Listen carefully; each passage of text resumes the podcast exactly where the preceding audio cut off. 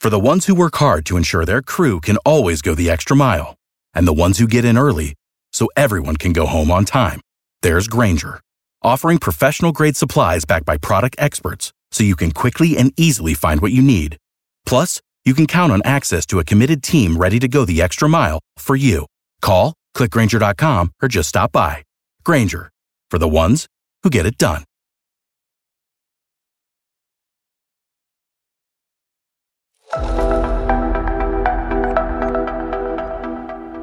Welcome to Pennywise, a Lee Enterprises podcast. I'm your host, Nat Cardona.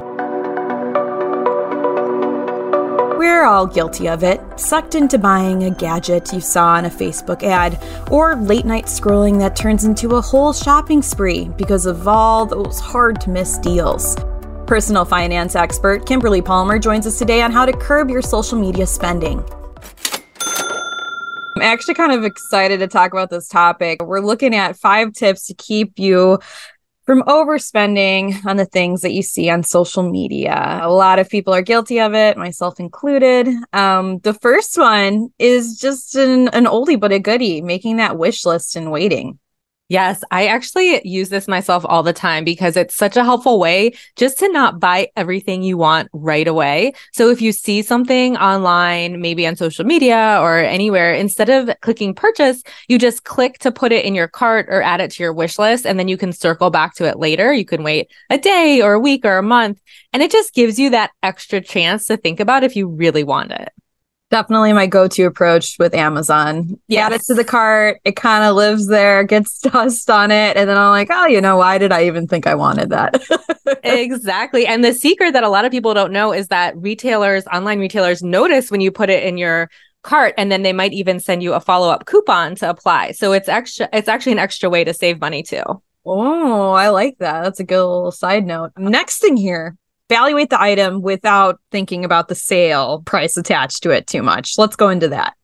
It is so easy to see something that's on sale and just let that excitement get the better of you. And then you think the item is actually better than it really is. And so you want to take a minute and think, would I actually want this even if it wasn't on sale? Just to consider, take that the sale price out of the equation. Because the fact is, even though there's so much messaging around, you need to buy this now, the sale's only coming once. The fact is, sales definitely do reoccur and it's not your only chance to get it. And so if you do actually want it, you can just get it next time it goes on sale too. Mm-hmm. Good reminder. I know that around Prime Days or that Nordstrom sale that happens, it just it's going on in the mom influencer world. It, it kind of feels like you're in competition with other people trying to buy the same kids gadgets. And I know when I've seen that 30% off price tag, I'm like, I need to get it before that mom over there does. So exactly. Yeah. And then it never turns out well. You end up with a huge pack and play like I do that I'm trying to get rid of. Oh no. this, this one's an important one for us all. That late night scrolling. This is such a challenging time of day. When it's late at night, you're exhausted, you've had a long day, you're stressed out, you're trying to unwind. And basically, it's so easy to make those purchases that you don't really need when you're doing that late night scrolling because all of your defenses are down.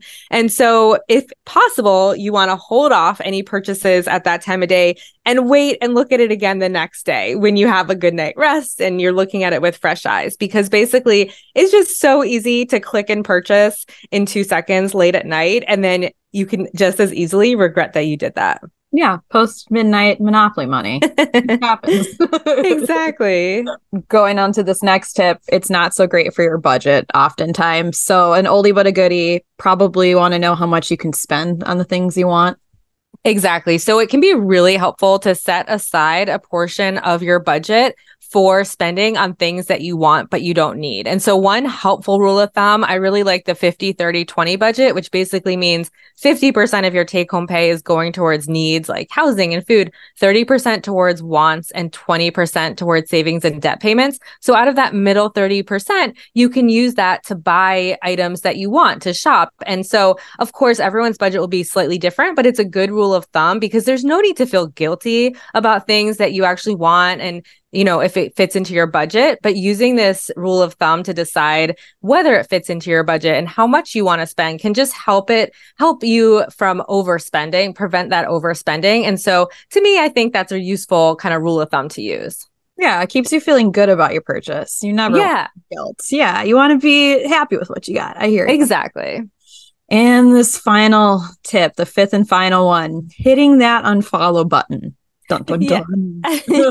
you you definitely alluded to this already, but basically it's just so easy to see what other people have online, you know, who knows how they're affording it. That's not always shared, but basically you see these lifestyles or or items that other people have and then we want them. And so if you notice that you keep getting those feelings of envy evoked from looking at specific influencers online or even friends online, there is nothing wrong with unfollowing them because you know it's stirring up that negative emotion and so you might as well just skip it.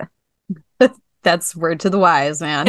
Amen to that. Kim, anything else you want to add about curbing spending on social media? I think the biggest thing is forget about the guilt. So don't feel bad if you've already done this, but you know, you can start fresh and use some of these strategies like putting things into your cart or wish list. And it's a way to just get back on track so you feel good about your spending because that's the ultimate goal. There you go. I appreciate it.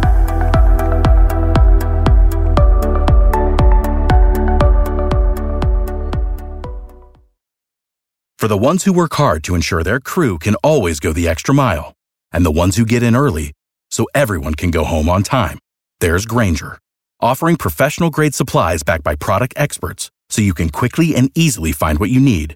Plus, you can count on access to a committed team ready to go the extra mile for you. Call, clickgrainger.com, or just stop by. Grainger, for the ones who get it done.